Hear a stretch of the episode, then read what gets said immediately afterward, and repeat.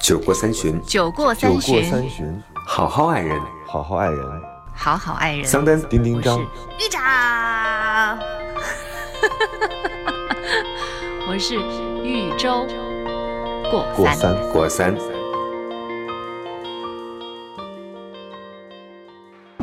大家好，这里是过三情感脱口秀，我是丁丁张。大家好，我是桑丹。现在我们可以看到，丁丁张应该是像煤炭一样，因为他刚刚从游轮回来。什么像煤炭一样？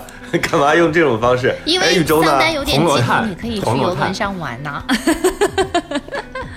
啊，你不知道我，你们不知道我这个团长待当的有多么辛苦啊，太恐怖了。讲讲，我要我要辞职，就是你跟你跟你父母提辞职是吗？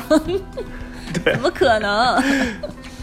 我我最近总结了几句话，你听听对不对？妈妈是什么？妈妈就是那个让你穿多一点儿，然后让师傅把空调关掉的人，对对对，好准确啊！是的，是的。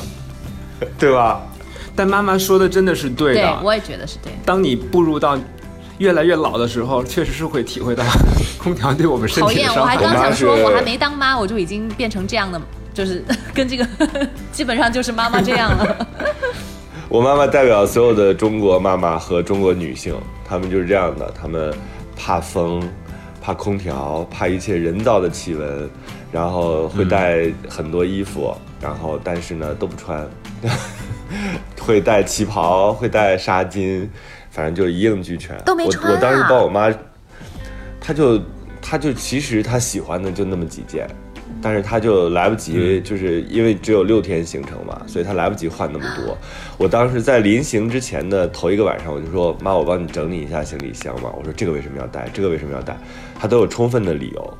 就是我妈真的是一个典型的中国女性，所以整个行程下来，哎呀，我就觉得好吧。呃，那天我看一个 TED 的演讲，一个六十一岁的女作家，她说，呃，包容一个人的笨拙，呃，迟缓或者是愚钝，那个地方就叫做家。这句话说的很对，对吧？然后他后边又跟了一句，无论家庭成员多么的聪明、善解人意和有魅力。家庭生活都是难难难，我 特别能体会。哪有那么惨？这个是能量守，嗯，这个是能量守恒的。你现在觉得妈妈可能显得有点 out，有点这个笨拙，甚至是，但是你想过没有？就是我们小时候不也是一样这样子对呀？所以我其实我是我后我每一次跟他发火，我说这种情感真的是很奇怪，就是你不见他的时候，你就会很想他，但你见到他的时候呢，你真的有的时候会有点烦躁。可是呢，他真的一离开我，就是他们当时，因为我们是从上海登船，然后再回到上海，再从上海回北京，然后在北京住一晚之后，第二天他就回河北了。然后他走的那一瞬间，我内心特别难过，我就觉得，哎呀，又很短的时间，只是，但是他在我身边的时候呢，他提任何的要求，我都觉得你为什么那么多要求，就是不孝 不孝儿。嗯。嗯，反正越长大越觉得好像，呃，我我不是当时说嘛，我说我一定要当一个特别有耐心的人，但是其实你因为就是你是至亲，所以。你很多时候确实没有办法把情绪掩藏的特别好，所以就吵吵闹闹、吵吵闹闹就过去了六天。你得要过这一关呢。对我发现，我觉得这是嗯必经的一个过程，就是你、你得到下一关，就是嗯，你得要接受父母他们本来的那个样子，你就不再把自己的想法和意志、你的价值观、你的呃认为的所有的那个标准强加给他们，这样就好了。对，你你就说他就是他妈妈就是这个样子的。对，所以我就说，我这次整个的旅行，除了看到了，比如说大海，你在海上行行进，然后你看到了日出，你看到了日落，你反正美食美景的，更重要的其实是我在想，就是这个关系啊，就是尤其是跟父母这个关系，父母对孩子和孩子对父母，其实都应该用比较适当的方式去爱他。才对，嗯而且有的时候你真的得就是容忍他们的迟钝，他们有的时候确实跟这个时代有一些脱节，但是没办法，这就是他们所形成，他们这样长期以来这样养成的这样的习惯，所以你没办法。对所以我我觉得这个收获反而是更大的。你还是出去少了，慢慢找到你跟父母还是真的出去嗯少了。你以后要再多出去，然后慢慢的你就你就能习惯他们，而且你也能摆正自己的位置，到时候感受就不一样的。你知道吗，周周？中途的时候，就是我我妈妈有点晕船，嗯但是她不知道听从谁那儿听了一耳朵，说晕船药可能会有副作用，对心脑血管不好，所以才就所以呢，她就坚决不吃那个晕船药。哦我明白你我就跟他，我就我就说服他，我说你一定要吃，吃了之后，因为晕船是一个感受，我们用药调整的是感受，并不是病理性的。然后他经过我四十分钟的说服之后，他吃了半片儿。你他你没有在网上查吗？因为他就是算是道听途说嘛，但是如果在网上是不是能查到一个更好的一个但？是但是你知道，我发现他们这一代人有一个特别突出的特点，这个特点真的是让我觉得很恐怖，就是他们接受坏消息的能力只听坏的比接受 对比接受好消息的能力至少好十倍。所以你比如说什么这个鸡出问题了，那那过几天牛又出问题了，过几天猪肉又不能吃了，他们都能记得住。然后他们会记住那些，比如说类似于什么，就标题性的，你吃一次肯德基，你就给美国送了一颗子弹，就类似于这样的，他们全都能记得住。但是你要告诉他一些科学道理，你跟他讲一些原理的时候，他基本上都记不住，他接受不能。所以就我四十分钟让他吃了半片，后来我就发火了。我说你为什么总是这样呢？就是我是你的儿子，我能害你吗？为什么你总是自以为自己的是正确的，而且你永远不理解正确的东西，而且你不消化，就是给你讲了什么你都不吸收，然后最后经过我的说服之后，他吃了一片，吃吃完之后我就生气，我就跟我哥下楼有个酒吧，我们就去借酒消愁去了。等到那啊，个你们是四个人一起去，哥哥也去了，还有侄女儿和嫂子。哇塞，哇，真好！所以你知道我这个团，所以你知道我这个团有多么的多么的辛苦。那怎么听着好像就你一个大人似的？这爸爸妈妈现在肯定就是当小孩了，但是怎么感觉好像你哥哥也在是小孩似的，好像都让你管。这不是我哥就负责耐心的那一部分，因为他长期跟我妈相处，所以他更了解他们。对，而我呢，就是扮演一个权威者，但是我其实不太知道跟我妈相处的方法。所以第二天的时候，我问说问我说妈怎么样？你吃了药之后你难受吗？我妈第二天满血复活，开始在甲板上玩拍婚拍不是拍婚纱照，拍婚纱照，拍拍纱巾照，然后去吃火锅，然后在那个甲板上跟着别人跳舞，就是最后在那尬舞到最后一首歌。我说妈，你你现在还还吃那个晕船药吗？她说不吃了，但是我现在已经没事儿了。哎呀，我那个时候觉得天哪那，你知道就是怎么那一代人，就你讲那一代人的特征，他们宁可相信不好的，就是也也要怀疑那些好的。你难道不觉得这个其实挺可怜的吗？就是我我之前也跟你一样我现在可能也做的不是很好，嗯但是我听到你说这个的时候，我也反省到自己，我突然发现，就是。他们之所以有这样的一个意识形态，其实是跟他们的经历、跟他们整个一一一辈子对，所以其实我们正因为如此，才更应该就是对他们要要好一点。嗯嗯，就是付出更多耐心吧。嗯有几个瞬间，我是现在想起来，我心里还是挺，也不是难受，也不是说那种客气的，哎呀，我好像我很伟大，我带着父母出去玩了，不是，就是我觉得只是一些比较重要的画面，一个是出关的时候。然后他们拿着自己的新护照，其实之前没有什么出国的经历，所以他有点战战兢兢的。然后他的护照呢，又是那种现在不是有电子护照嘛，等于是你可以用淘扫码的方式过那个海关，对不用跟人这样交流的，当然也有这个人员辅助。他们真的像小孩一样，就紧紧的拉着我的手。我那会儿就觉得我要我快写出朱自清的背影了，就是。这我觉得离写出来这样的故事不远了，这是一个瞬间。第二个瞬间就是我妈妈，嗯、准备下船的时候，因为她前几天都在担心，就是一个巨大的建筑物就开到海里去，然后会不会有有这个危险？感觉稍微吹一口气儿，这船就要翻了似的，真的十八层楼，我听着都觉得哇，这个这个就不可思议嘛。啊，风一就在他的世界观里，太可怕了他觉得不可思议，这么大一个船，在一个毫无依托的大海上，嗯这得是多么恐怖的一个事情。所以他听到每一声发动机的声音，然后听到海浪的声音，他都觉得很恐怖。所以前三天他其实都有点害怕。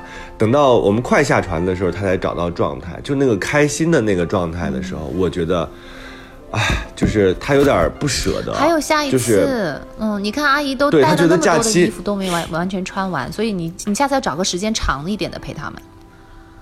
对呀、他自己穿一件衣服，然后吃饭的时候吃的太开心了，掉了一滴油在前襟儿上。他回去，他最爱的旗袍，我说妈，这个旗袍真的好看吗？他说好看啊，我自己做的。然后不仅自己做了，还给我爸做了一个就另外的大衣。然后他自己把这个这个油油油渍就回去洗了一下，洗完了之后，你知道后边发生了什么吗？我跟我跟我侄女就在我们那个顶楼的那个游泳池游泳，她突然间就出现了，她说。我的旗袍我洗了一下，我准备在这儿，这太阳缩水了吗看着，变成比基尼了？缩水，晒一晒，还要晒一晒啊，真的假的？然后我跟我侄女，对，好可爱哦！在我们，你想想，你想想大船的这个顶楼的游泳池，就是香槟美酒，然后我跟侄女在享受太阳，然后我妈拿着一个衣架，衣架上挂着她的旗袍，旗袍上就是有她洗过的那个痕迹，然后放在太阳底下说。你们给我看着啊！我跟我侄女就边游泳边看着旗袍太，可爱了，旗袍，旗袍在风中飘，就大概是这样的状态。好好玩啊！哎，我不知道是不是最近应该去唱 KTV 了。嗯就是刚才他你讲的这些故事啊，我脑子中就迅速出现了几首歌，嗯就是越长大越孤单，还有想念你的好，想念你的笑，反正就是啊，难道不是那首吗？难道不是那首吗哪？哪哪首？这个哪首人就是娘。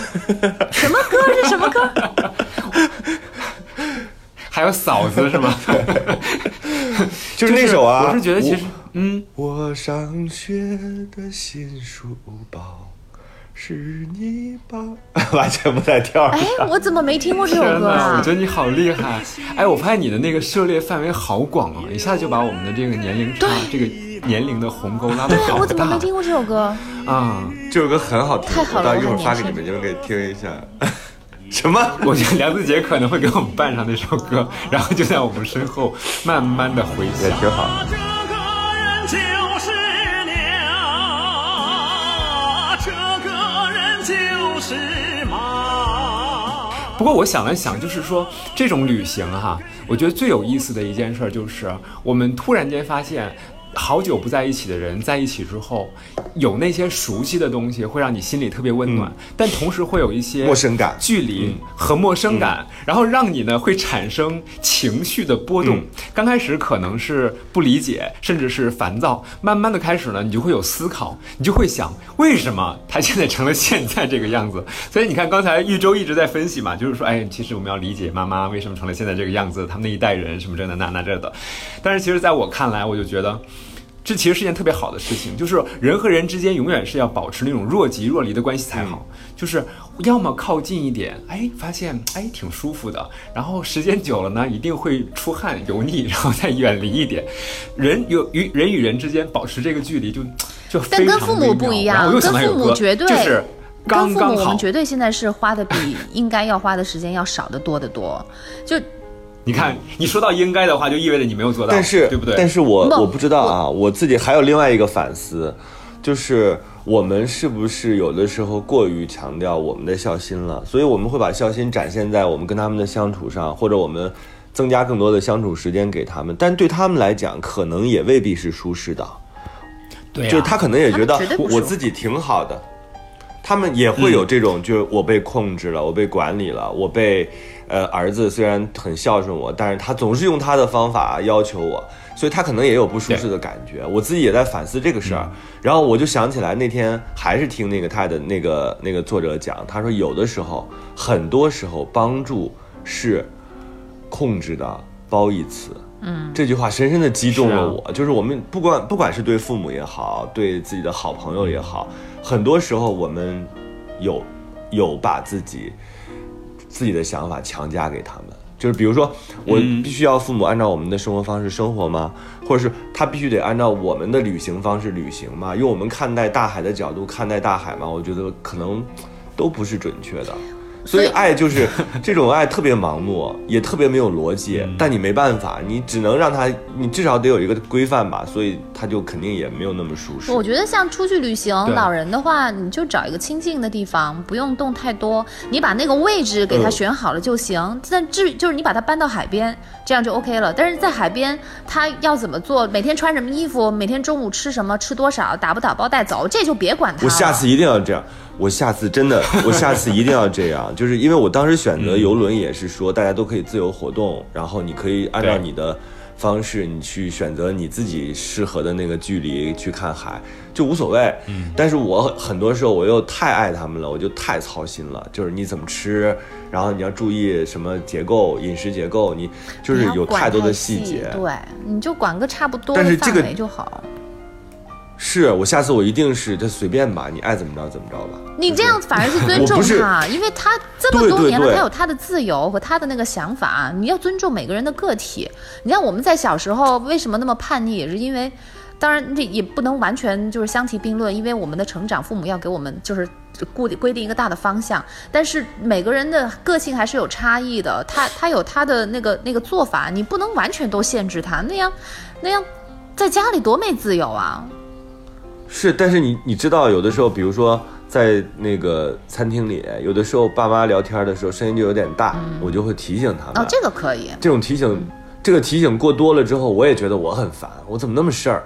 但是你比如电梯里也是，我说电梯里就不要聊了，咱们就赶紧上楼就好了。就是这种，就是不想让他们有过多超出，就是像类似于我们那种生活规范的事情。这种但是长此以往的，出去的机啊会机会多了，他们就知道了。我们第一次出去，可能也有会疏忽一些不懂规矩啊或者什么的。这他们慢慢的是、嗯那个那个去的出去次数多了，他们就会知道。这个是跟那个频率有关，跟经验有关。所以我觉得你提醒的对，这些东西确实得对。就有一些，嗯、呃那个这叫什么呀？礼礼仪什么的，还是得要得要遵守。嗯，嗯，就像我们小的时候，我们吃饭吧嗒嘴，妈妈也会说不可以这样。嗯所以现在我们其实赚了个身份，就互相互换了一下身份而已。对。但是我刚才听你们两个聊哈，我就想到，嗯，什么样的关系更舒服一点儿？我觉得就是彼此了解的基础之上，大家能够真实的展现自己，那是特别好的。就是我觉得以前我也不太懂这一点。我觉得我在对我父母的所谓孝顺里面，我可能会比较考虑，呃，顺着他们，然后另外是比较讨好他们，甚至是为他们服务的那种心态，我就觉得这个可能是好的。但是后来呢，我觉得我爸妈是非常了解我的为人，了解我的本性，所以他们其实我那样做，他们是不舒服的。我记得特别明显的一个例子是什么呢？就是当时我爸妈从老家就来北京看我，然后帮我这边带孩子什么的。后来他们走的时候呢，正好是一个呃下班晚高峰的一个周五的晚上嘛。所以当时呢，我就说我要开着车把你从我们家送到车站去。但其实我们家和车站的距离是非常近的，如果是溜溜达达走的话呢，可能跟这个开车是差不多的。然后呢，我我爸就当时就对我说了一番话，我觉得特别逗。他就说啊，我不想坐你的车，因为坐你的车的话，第一是堵车，第二是我无法忍受你一边堵车一边絮叨，一边、一边路怒。这个东西对我的伤害远远超过我走路。我走路还能吃完饭之后就是那个下下神儿，就是消化一下。所以你千万不要让我坐你的车。嗯就他讲，对他讲完这一番话之后吧，我就觉得，其实我内心吧也是懒。你知道，我们其实上一天班之后。都开车很费劲的回到家了，然后你也在开车很费劲的去送他。其实你心里本心上来说，你也是不想做这件事情的。嗯但是呢，就是因为双方基于了解，然后又知道对方的那个处事的方式以及就是可以接受的程度，然后就说出那些话，然后其实也挺真实的。然后我那个时候也特别真实地说一句话，我说你太了解我了，我真的不想开车去，因为真堵车会很烦。嗯然后我就把他们送走。所以我后来想了想，其实这可能是最舒服的关系，就是我们基于了解，然后我们还能够。嗯，彼此的真实，保持真实的那个最真实的那个想法。是，所以、以到情感上的话，我觉得也是，就是我们有的时候过分的在意一个人，所以呢，你会特别留心他的所作所为。但是对于对方来讲，这种爱真的是他舒适的爱吗？我觉得可能未必。所以我就想，这一期我们，我当时不就咱们在聊的时候，我就说咱们要定一个主题嘛，就是我们能不能用适合于对方的方式去爱对方。所以最近呢，也会收到很多就是听众的那种留言，你们自己有没有啊？有啊。这些？刚刚有一个好心的，来一个吧。不是，但是跟可能嗯。这个主题不是太相关啊。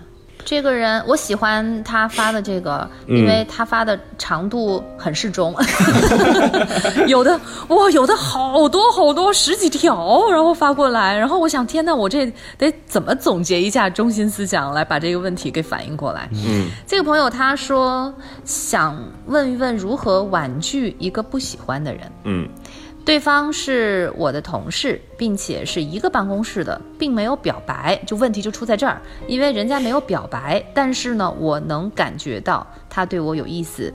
办公室可能是错觉呃、几个关系，嗯，那不知道是什么样的人，就是但。目前他这一边的故事是这样，他说办公室他的几个关系要好的同事，时不时的会拿我俩开玩笑，并且暗示我这位同事对我有意思。我一般都是假装不懂，或者略过，或者嗯假装开玩笑。这个同事对我很照顾，刚开始我以为是同事之间的照顾，毕竟我在办公室里最小。后来我感觉到什么就会拒绝，跟我微信我也是礼貌性的回复，很多时候我就不回，但是他还是对我特别过分，我特别讨厌这样的人，谁？就是给你发微信你不回，不回是什么意思呢？但是你凭那你也不能什么为了回复而回复啊？不是，什么叫为了回复而回复啊？回复是什么？是你对这件事情要有一个态度。你不回什么意思呢？不回就表明态度了呀。你先讲完，我？很生这个人的气。不是，但为什么？为什么那个人就是没什么事儿也要发微信呢？问题是，那当然了，你这边还很多时候情感不都是这样的？当然了，凭什么不回呢？就是你可以说我不喜欢你，或者说我不想跟你聊天儿，你都可以，这都是一个回复。最讨厌的就是这种人。但但是有的人不回复的，就传达了我不想跟你聊天这个意思啊，哇，你是死的呀！你为什么不能说我不想跟你聊天啊？那就觉得那样说就不好措辞嘛。怎么不好措辞啊？就就是我不想跟你聊天，就是字面意思的措辞。啊，这种人最讨厌了，我不想回答他的问题。而且他是办公室里面最小的一个人，你最小了不起啊！啊！不是等于办公室就职场上他还要受人照顾嘛？那你如果现在就冷冰冰的说一句我微信不想跟你聊天，这不是很表吗办公室里被穿小鞋怎么办？穿死你，这不是很表吗？那你就 就是我不喜欢你是不喜欢你，我和你一起工作是和你一起工作，能不能拎得清一点啊？但问题是，他就觉得对方没有把这事儿给拎清啊、我太像一个就就混在一起了。我太像一个就是曾经给别人发微信，对方没有回的那种状态。对对对对对，就是很受伤。然后一下 勾起了沉痛记忆。但是而且但是你还没这就是很有办法去质问。对方，所以就只能拿这个人来出气。不，我我是会质问对方的，我绝对不会是那种说你不给我回我就再也不理你的人。我一定要找到那个真实的答案，就是你告诉我说不过，确实我明白你的意思，就是不回其实也是一种不成熟的那个表达方式，就是不回有可能比直接回。呃我不想跟你聊天会更差，这个处理方式会更差。对是最烂的最烂的你第二天，你第二天也要也要面对他，所以你不回，那你这个事情到底是跟他要提还是不提啊？对啊你一方面反而会更尴尬。你一方面又占有了别人的好，就别人对你的照顾；一方面你又没有正面回应他的给你的那些相对来说比较具体的信息，你这不就是表吗？你具体继续说。但没不是他有他的苦衷啊，就是对方还是对我继续照顾，让我现在很不自在。我不太喜欢这样，不知道怎么婉拒，毕竟他也没有表白。就是如果人家问我我不喜欢他，我可以很明明确的回答说我不喜欢你。但问题是人家也没说什么，你也不能自作多情说你别喜欢我了，我不喜欢你。那他没说什么，他说什么了？他没说呀，不是，我就刚才玉州不是说对方也没说什么，所以我也就不能说什么。但是我想说的是，他当时不回的那个微信，他说什么了？那就是经常跟他微信吧，我我是这么理解，根据他的字就是面意思。什么，嗯，你现在在干嘛呀？然后那个今天天气啊，就是聊一些有的没的呗。嗯那很奇怪耶，就是又又没有说喜欢你，然后又没事儿招你一下，你不觉得这很不舒服吗？难道生活中不是有很多人是这样子的吗？但是这样也没有什么无伤大雅呀。对呀、我是觉得，我想跟这个小朋友说的话就是，如果你从校园进入到社会上之后，然后你又是一个单身女青年，那么你的生活当中这种事情应该是很多的，你应该习以为常。而且哎别人也没有恶意啊，就是别人未必是有恶意的，你又能感受到他对你的好。他是不是恶意，我觉得都不用去判断。就是你作为一个未婚单身女青年，而且你是属于这个婚恋期的一个女性，然后有身边周围会有一些对你有爱慕的人，这是正常的事情啊。如果说你从来没有接到任何人对你表白，任何人对你的爱慕，甚至是任何人对你的好感，我觉得这个时候你应该给我们发。信息，然后来说怎么办？我怎么是一个如此不招人喜欢的鲜花？但是你现在做的这件事情，这是很正常。你面对这个事情是一件正常的事情，你只是要学会正常的面对就好了。而且别人有追求你的权利，对啊别人有喜欢你的权利，为什么你要把这件事情变成了一个，哦，你特别为难？你是有多为难啊？真的是。那如果这样说的话，那那些明星艺人岂不是要去自杀了？你们两个到底怎么了？今天，人家周周，我想说，你的问题我也没有见过世面，好不好？太没有见过世面了。但是，但我但我觉得你是不是也要？好像被你们这么一说，好像我觉得也有一定道理。但是因为我们不知道这个程度有多少，就是我们现在不知道是他过于敏是这样的感还是对方。是这样的，嗯，就是如果对方给你的感受已经非常不舒服了，或者是他已经达到了性骚扰的级别，比如说你今天的锁骨很好看，如果你半夜收到一条你不喜欢的人这样的夸赞的话，那其实他就是性骚扰的这个层级了。那你这个时候你也你就更应该回复他说，你可以要制止我不喜欢，我不喜欢聊这样的话题，嗯，就是。你每个人其实都是有自己的边界的，你现在不回的状态，更像是你可以听之任之。对，但是如果对方真的是对你的示好的话，就是不是所有的感情都需要表白到那种说我特别喜欢你，我想现在就拥抱你、亲吻你，不是这样，不是很多人都可以拥有这样的能力的。嗯有的时候他也是需要，嗯、叫什么叫试探的，他也需要知道你的反应的。但是你的反应一定不是说我不回这个信息了，嗯，你可以但但是我我先不说回不回信息这个事儿啊，反正这条微信在钉钉上那儿总结就是俩字儿不回。对你就只看见了“不回”这俩字儿。但我是觉得，就是同事也起哄。你想，天天抬头不见低头见的人，如果他就是比较介意这个的话，我觉得如果比比较频繁的话，其实是会构成一定程度的骚扰，你不觉得吗？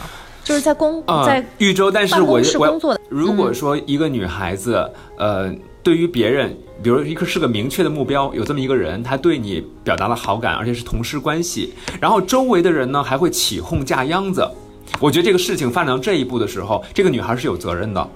就是如果是我，我代入一下啊，比如说我是这个女孩的话，有一个男孩喜欢我，然后他向我表白，甚至是向我表达好感，而我确实对他没有任何的感觉，那这个时候我认为私底下你需要对他进行非常明确的划定界限，就是我觉得我们嗯止于同事，或者我止于你是我的那个长辈啊，不叫长辈前辈，嗯。那我要向你学习，呃，业务上你多带领我，呃我非常感谢你对我的照顾，都是 OK 的。但是如果说都发展到了整个办公室的整体氛围都变成觉得你们两个有一腿，那我觉得你自己要考虑你是有责任的，就是你为什么他没？说有一腿啦，嗯，就是就是起哄，让可能是大家都知道那个男生对这女生有意思，我大概这么猜。但是我觉得你说的那个，就这就是他要问的，他就是想问现在该怎么办。所以我觉得你给他的建议就是说你要。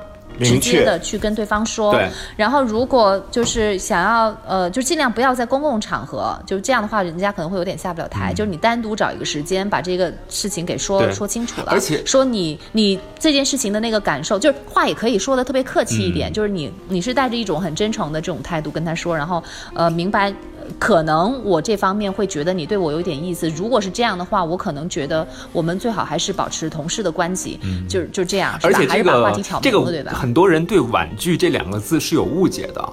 有些人就认为，当我跟你表达拒绝的时候，我要绕着圈子，我要间接的，我要弄一个花招，不是那个意思。婉拒只是说你是礼貌的，对礼貌的直接拒绝。对对，真的是，而且我觉得其实这个女这个女孩儿是有一点讨好型人格的，就是你既想成，既想这个自己很清静，不被别人骚扰，然后又想在这个你拒绝别人之后，别人依然对你好。我觉得你哪有那么好的事儿啊？对于别人来说，他对你好肯定是有他的原因的。他喜欢你，他想跟你做男女朋友也好，他想跟你发展更深的关系也好，都是他自己有他的目的的。你不可能两头都占。那在你自己拒绝他之后，我觉得他不想拒绝别人，根本的原因可能是他自己也曾经被人拒绝过，他非常排斥这种就是被人拒绝了的那种感受。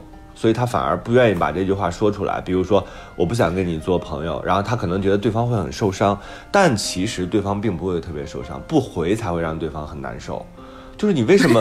你你又落到这儿了，对还是得要回微信。当然要回了，因为这我觉得不回是最不礼貌的表现。就是你既不能面对他，也不能面对你自己。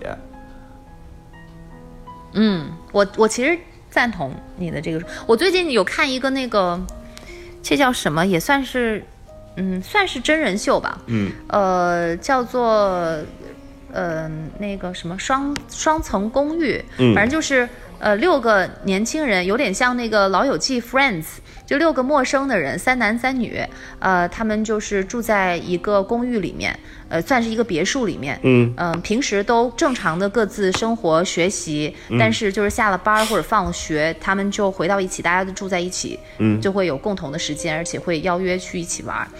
嗯，中间反正当然大部分都是为了寻找爱情来参加这个节目的。嗯，然后中间有一个女主角，嗯。她以前结过婚，还很还很年轻。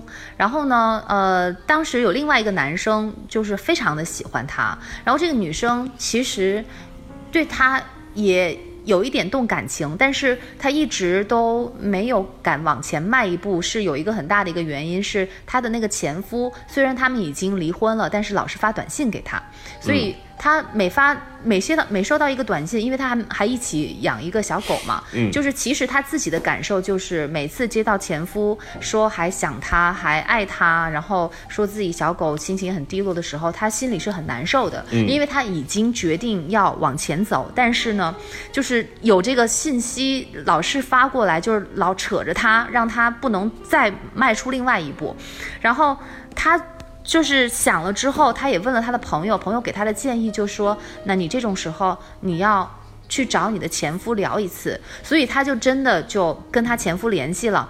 她前夫还以为想要复合，还带着很高兴的、很开心的那种心情来见她。结果就是，尽管她这这个女女生她也很忐忑，不知道该怎么开口，但是她语速非常慢的，然后一字一句的，又很委婉，但是又很准确的表达了自己的心情，就是说，那个你。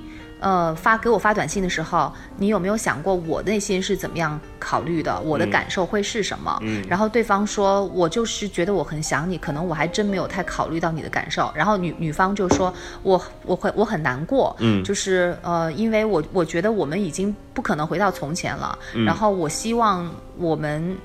现在各自都有新的开始，因为毕竟我们都已经离婚了。他就把这些话说的特别的清楚，嗯所以当时男生确实也有一点点难过，因为这肯定不是男生所想的结果，但是也不至于说被别人是很惨痛的，或者是不被尊重的那种拒绝。对就是反而我觉得这其实对双方都是画上了一个很好的一个句点。对这样的话男方也不会拖泥带水，他可能知道，OK，好，我已经得到了一个清楚的答复。可能他以前还抱有某种幻想，说我发消息他他会不会还能够就是回心转意，再重新跟我在一起？他以前肯定抱这样的期望，但是现在对方已经很明确的跟自己说了，没有这个可能，我让我死心吧。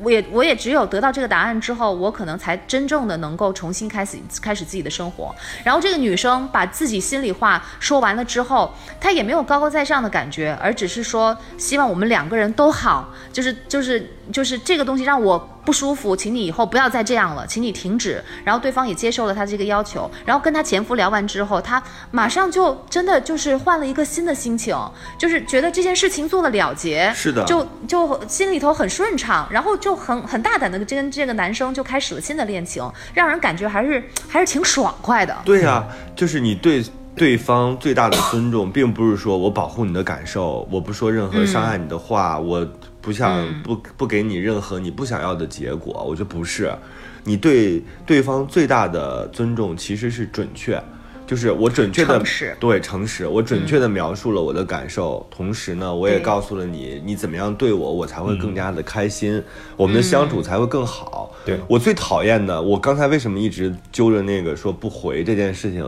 在那儿大放厥词？我不是因为说你回还是不回的这个状态，我是觉得很多人在感情当中，他就是对自己不诚实，对对方就更不诚实。这样的话，你其实是既耽误自己，又耽误对方。你一直用一种特别暧昧的态度，有一些还是在感情当中的，就更加的可怕。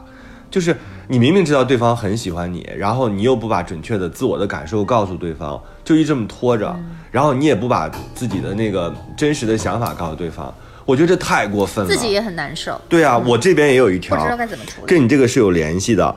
他说：“丁丁张，我和我男朋友分手了，分得好。”然后 你还什么都不知道，你就说分得好，你是巴不得人家分手。不，我这一般情况下发这种的，我都会先说一个分得好，我们往下看看看我说的这个分得好对不对啊？他说，我男朋友觉得我们俩沟通不到一起，他说我投入越多就要的越多，可分是得好可是我就是想听他关心我一下，说一句想我是不是就特别难呢？你看分的好吧？他说。分的好，呃，你写过，在爱情当中，淡淡的是非常伤人的。他对我的感觉就是淡淡的，我感觉我就是那个长期等待被夸的人。他说，男人不能把这些情爱挂在嘴上。他说以后如果不说了，他说以后不说了还麻烦了。问题是我们在一起才两个月，我撒娇也好，闹也好，对他而言都是淡淡的，是不是分得好？你说是不是分得好？分得好。他要求我互相理解，最后结果只有我理解他，他不会站在我的立场上理解我，我觉得好难啊。不是他们怎么怎么会开始谈恋爱呢？嗯，怎么还能有俩月的恋情呢？太奇怪了，荷尔蒙，荷尔蒙。真的，这怎么开始的？没有了，这就是他的，他发给我的。然后我觉得我还是要回答三个字：分得好，因为确实是，就一个人千万不要，就是如果一个人对你有各种各样的界限，然后条件。然后比如说什么，我不能把爱情放在嘴边上啊，我不会那个常每天都见你啊，就是他有各种各样规范的话，那你赶紧离开他。哎，我想问一个问题，就是他之所以给你发这个私信的目的是什么呢？就是要得到你的那个分的好，然后他表达自己做了一件特别牛的事儿吗？他他是觉得应该要淡，因为丁丁章写过说，哎，说要淡淡的还是不要淡淡的？不要淡淡的，我说在爱情里边淡淡的非常伤人，我同意啊，因为你们俩才开始没有多长时间吧，两个月，两个月的时候应该最浓的时候，而且我从来不相信火热的时候。对我从来我不相信有想说的人能沉默寡言。我想说的是他为什么要发这个东西？他是分了之后有一些摇摆吗？还是说他想丁丁章吧判断一下，对他可能想让我得到一些，比如说对方可能有什么什么什么原因啊，我说不，对方就是不爱你，你就是分的好。对对呀、嗯，不是这怎么就就呃，我对这个事情，我对这个事情可能有恋情的开始我对这个事情有另外的观点啊，我是想，嗯有可能她的之前的那个男友前男友也是爱她的，啊，她呢也是爱前男友的，但是他们两个还分手，并不代表他们分的不好。我是这个观点。为什么会这么说呢？就是因为每个人爱的方式是不一样的。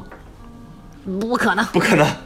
我跟你说，各位各位亲爱的听众朋友们，现在我们一起来观赏一下中国直男界代表桑丹老师对于爱情的另外一番解读。一如果你的男朋友这样骗你的话，请听。骗你？为什么？为什么？丁丁张跟我一代表代表那个桑丹跟大家说一句对不起，误导大家了。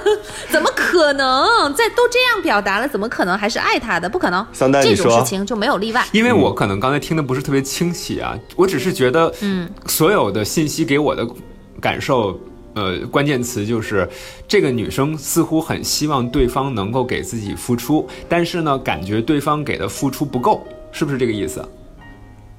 就是淡淡的嘛，对呀、我想跟你大家一起来表达一件事儿，就是你一定要知道世界之大无奇不有，所以为什么丁那个周周经常会说你要找到那个对的人，要 match，就是因为有些人他的情感表达的方式他就是很淡，他没有那么浓烈，不是。我，不信。我也不信。真的有。而且，就是即便有感情很淡的，在前面两个月也不至于淡到这种地步。而且还有一种方式呢，就是说，还有一个可能性，就是，嗯，当我们去面对一个客观的两个人的时候，还有一些人要的是比较多的。大家想一想啊，就是琼瑶，琼瑶老师，如果她要是找一个男朋友，你觉得他会是一个什么样的浓烈程度和抓马程度？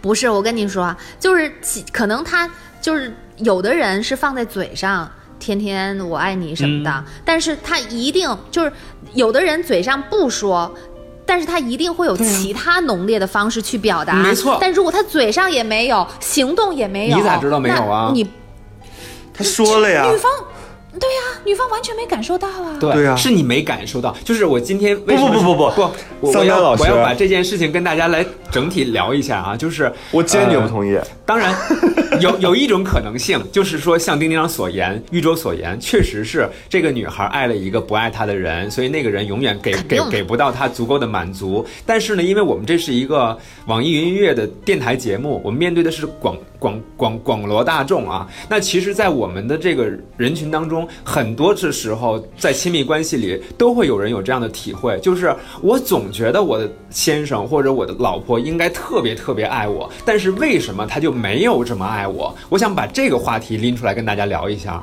就这个事情嗯，就没有爱你啊，呀，那就是不爱你啊，很简单这回答。一个人爱你不爱你，你自己不知道。周周是这样子的再怎。么木讷的人，真的，再怎么木讷的人，他他都都能够，就是会很顺畅的去。当你爱上一个人的时候，一定会让别人知道的。怎么可能？因为爱情本身就是藏不住的。嗯，嗯，那他要真的爱你，绝对不会让你感觉不到的。咳嗽、贫穷和爱情这三件事情是无法隐藏的。而且我觉得我刚才为什么一直说我不同意？一会儿桑丹你再讲你那个理由，我觉得我也局部局部能明白你那个理由。就是我为什么刚才说不不同意呢？是因为对方爱不爱你是以你自己的感受为准的，就是你不能以站在一个第三方的角度来观察这个事情，比如说他付出了多少，你站在上帝视角，不是，你完全应该站在一个你自己的感受上去感受，因为对方如果爱你的话，他会想方设法的用你能理解的方式表达，就是，而不是用他自己的方法表达，让你浑然不觉。就是这个东西而且那个时候，如果你你感觉不到的话，着急的是他，怎么会着急的是你啊？嗯，如果他真的爱你的话，对，我这个话非常同意，刚才丁丁长所言全是我的观点，我跟他一点都不拧巴。为什么这么说呢？是因为我刚才强调一件事儿啊，就是我也同意他们两个说，就是刚才丁丁章说的，他们两个这个分手是分的好的。就是这个意思，就是当比如说我跟丁丁章谈恋爱，然后丁丁章确实是爱我的，我也是爱丁丁章的，但是我们两个人彼此之间都不能够接受到对方的爱，我觉得不足啊，他觉得也不足，我都在这儿，然后桑个时候居然挑了个男的谈恋爱。那这个时候我们就是要分手的，这个时候我们就是要分手的，这个就叫分得好。就是我特别同意你那句话，就是说。什么是爱？爱就是说，当你付出之后，对方能感觉到、接收到，这个才叫爱。就好像那个电流交流电一样，只有正极、负极连上，它才能电流产生，这个才有感情，才有爱。但是现在就是有一个问题，就是很多人在关系里面吧，都会陷入到一种难过当中，甚至是他们已经产生关系了，比如他们已经谈恋爱七八年了，都准备结婚了，还有人是已经结了婚了，但是他们还依然重复一个模式，就是总觉得对方给我的爱。在我内心的需要来说是不够的，那这个时候大家就要去反思几个问题。第一个问题是你是不是要的太多？然后第二，你要的是不是超出了他能给的范畴？第三，对方是不是他的爱的方式你并没有真正在意，于是你没有鼓励他，而导致了他甚至连他习惯的模式都不给你了。所以，当这几个问题你再去思考的话，它是能够改善你们关系的。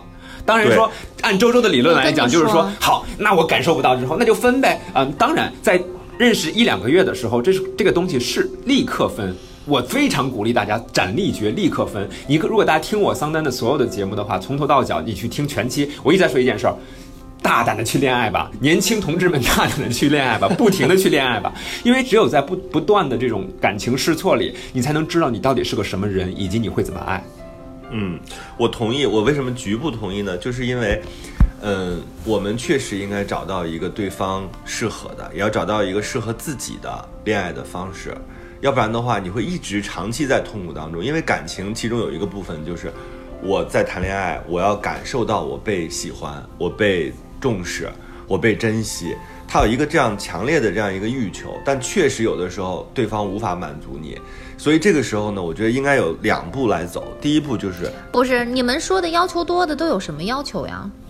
不我听听要求。我们就没有办法讲到那么具体。我我的我的想法就是说，首先你要有一个地基型的，就是你谈恋爱当中一定要有一个地基，这个地基就是你要确信你们俩是彼此喜欢和就是尊重的。这件事儿的基础之上，剩下的那些具体的表达，我觉得是可以双方磨合进行的。嗯，所以你要确认这个，你不能说他从一开始就是这件事儿就没有确定，在这个基础上他给你的还特别少，你喜欢的方式还特别少，那确实不应该在一起。打好地基之后，上面的所有的建筑，我觉得都可以是各种各样的，有的是方的，有的是圆的，有的是看起来好像没有那么多的，我觉得这些都可以。这叫找到适合自己和对方的感情。对不然的话，你你最后你就变成了，好，我一直在索取，对方也会觉得很烦躁，然后就是把对方最后倾轧到，哎呀，我烦你了，我不想跟你再继续在一起了。我又想唱歌了，丁丁张，我哪首？我很呃，我我我不停，我不停的要要到你想逃。哎，那是什么歌来着？我不停的要要到你想逃。对对对对对对，我是觉得就是为什么晒干，嗯哭湿的枕头，晒干跟就好。对对对，是这对对对首歌。对对。我就想到一件事儿，就是那个为什么好多人在感情里就特别像沙漠一样，就是对方夸来了水怕速干，来了水怕速干。就是人如果要是变成了一个，就我自己是可以满足自己的，然后你来一滴水之后，我会觉得很滋养、很滋润，我会觉得很感恩，就是。往往在感情里面，就是强调哦，他对我不好，哦，我老公从来不付出，这样的人他基本上是不会有感恩的，所以他也看不到对方的好，所以这个是我特别希望和大家来分享的，就是人永远要想到你自己是不是还可以再改善和提高。我是觉得啊，我是觉得那个，我们不是说，确实有一部分人，别人不爱他，他自己也不会爱自己，就是不知道该怎么办了，就就会很很苦情，是吧？没有人爱我，然后怎么怎么？但是我我是觉得我们要做一个，我不是需要对方来爱我，我才能活下去的人。但是如果真的是两个人相处的这种关系，不是就是不是我需要他的爱，而是这个关系需要他的爱。他只有让我感觉到了他的爱，这个关系才能够互动，而且才有理由让我，就是我我觉得这是这是互动的一个理由。而且我一直都是觉得，嗯，你我们都爱过人吧，我们都喜欢过一个人，对一个人动心吧。你会知道，如果真的你你对一个喜欢一个人的话，你是你是会想尽办法，你只能让他就是觉得你的爱是窒让会让他窒息，你只会多给，绝对不会让他觉得哎。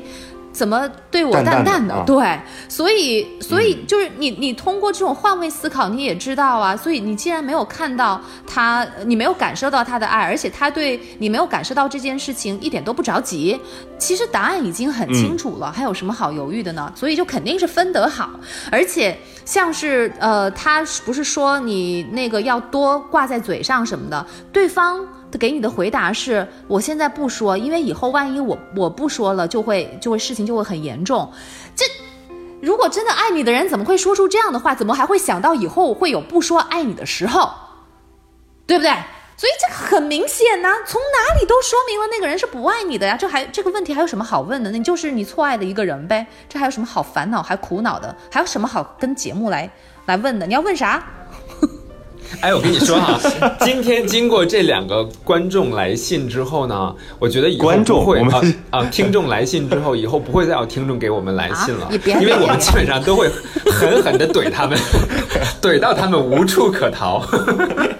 好吧，这一期过三就是这样。然后我们还是希望大家能找到自己适合的恋爱的方式，然后要用自己，呃，要应该叫什么叫想方设法的让对方感到舒适的情感，然后去跟对方交流。嗯，我觉得好多时候很多事情，我们自己之所以会那么的烦恼，是不是在去埋怨对方的同时，也去想一想，是不是自己要的太多？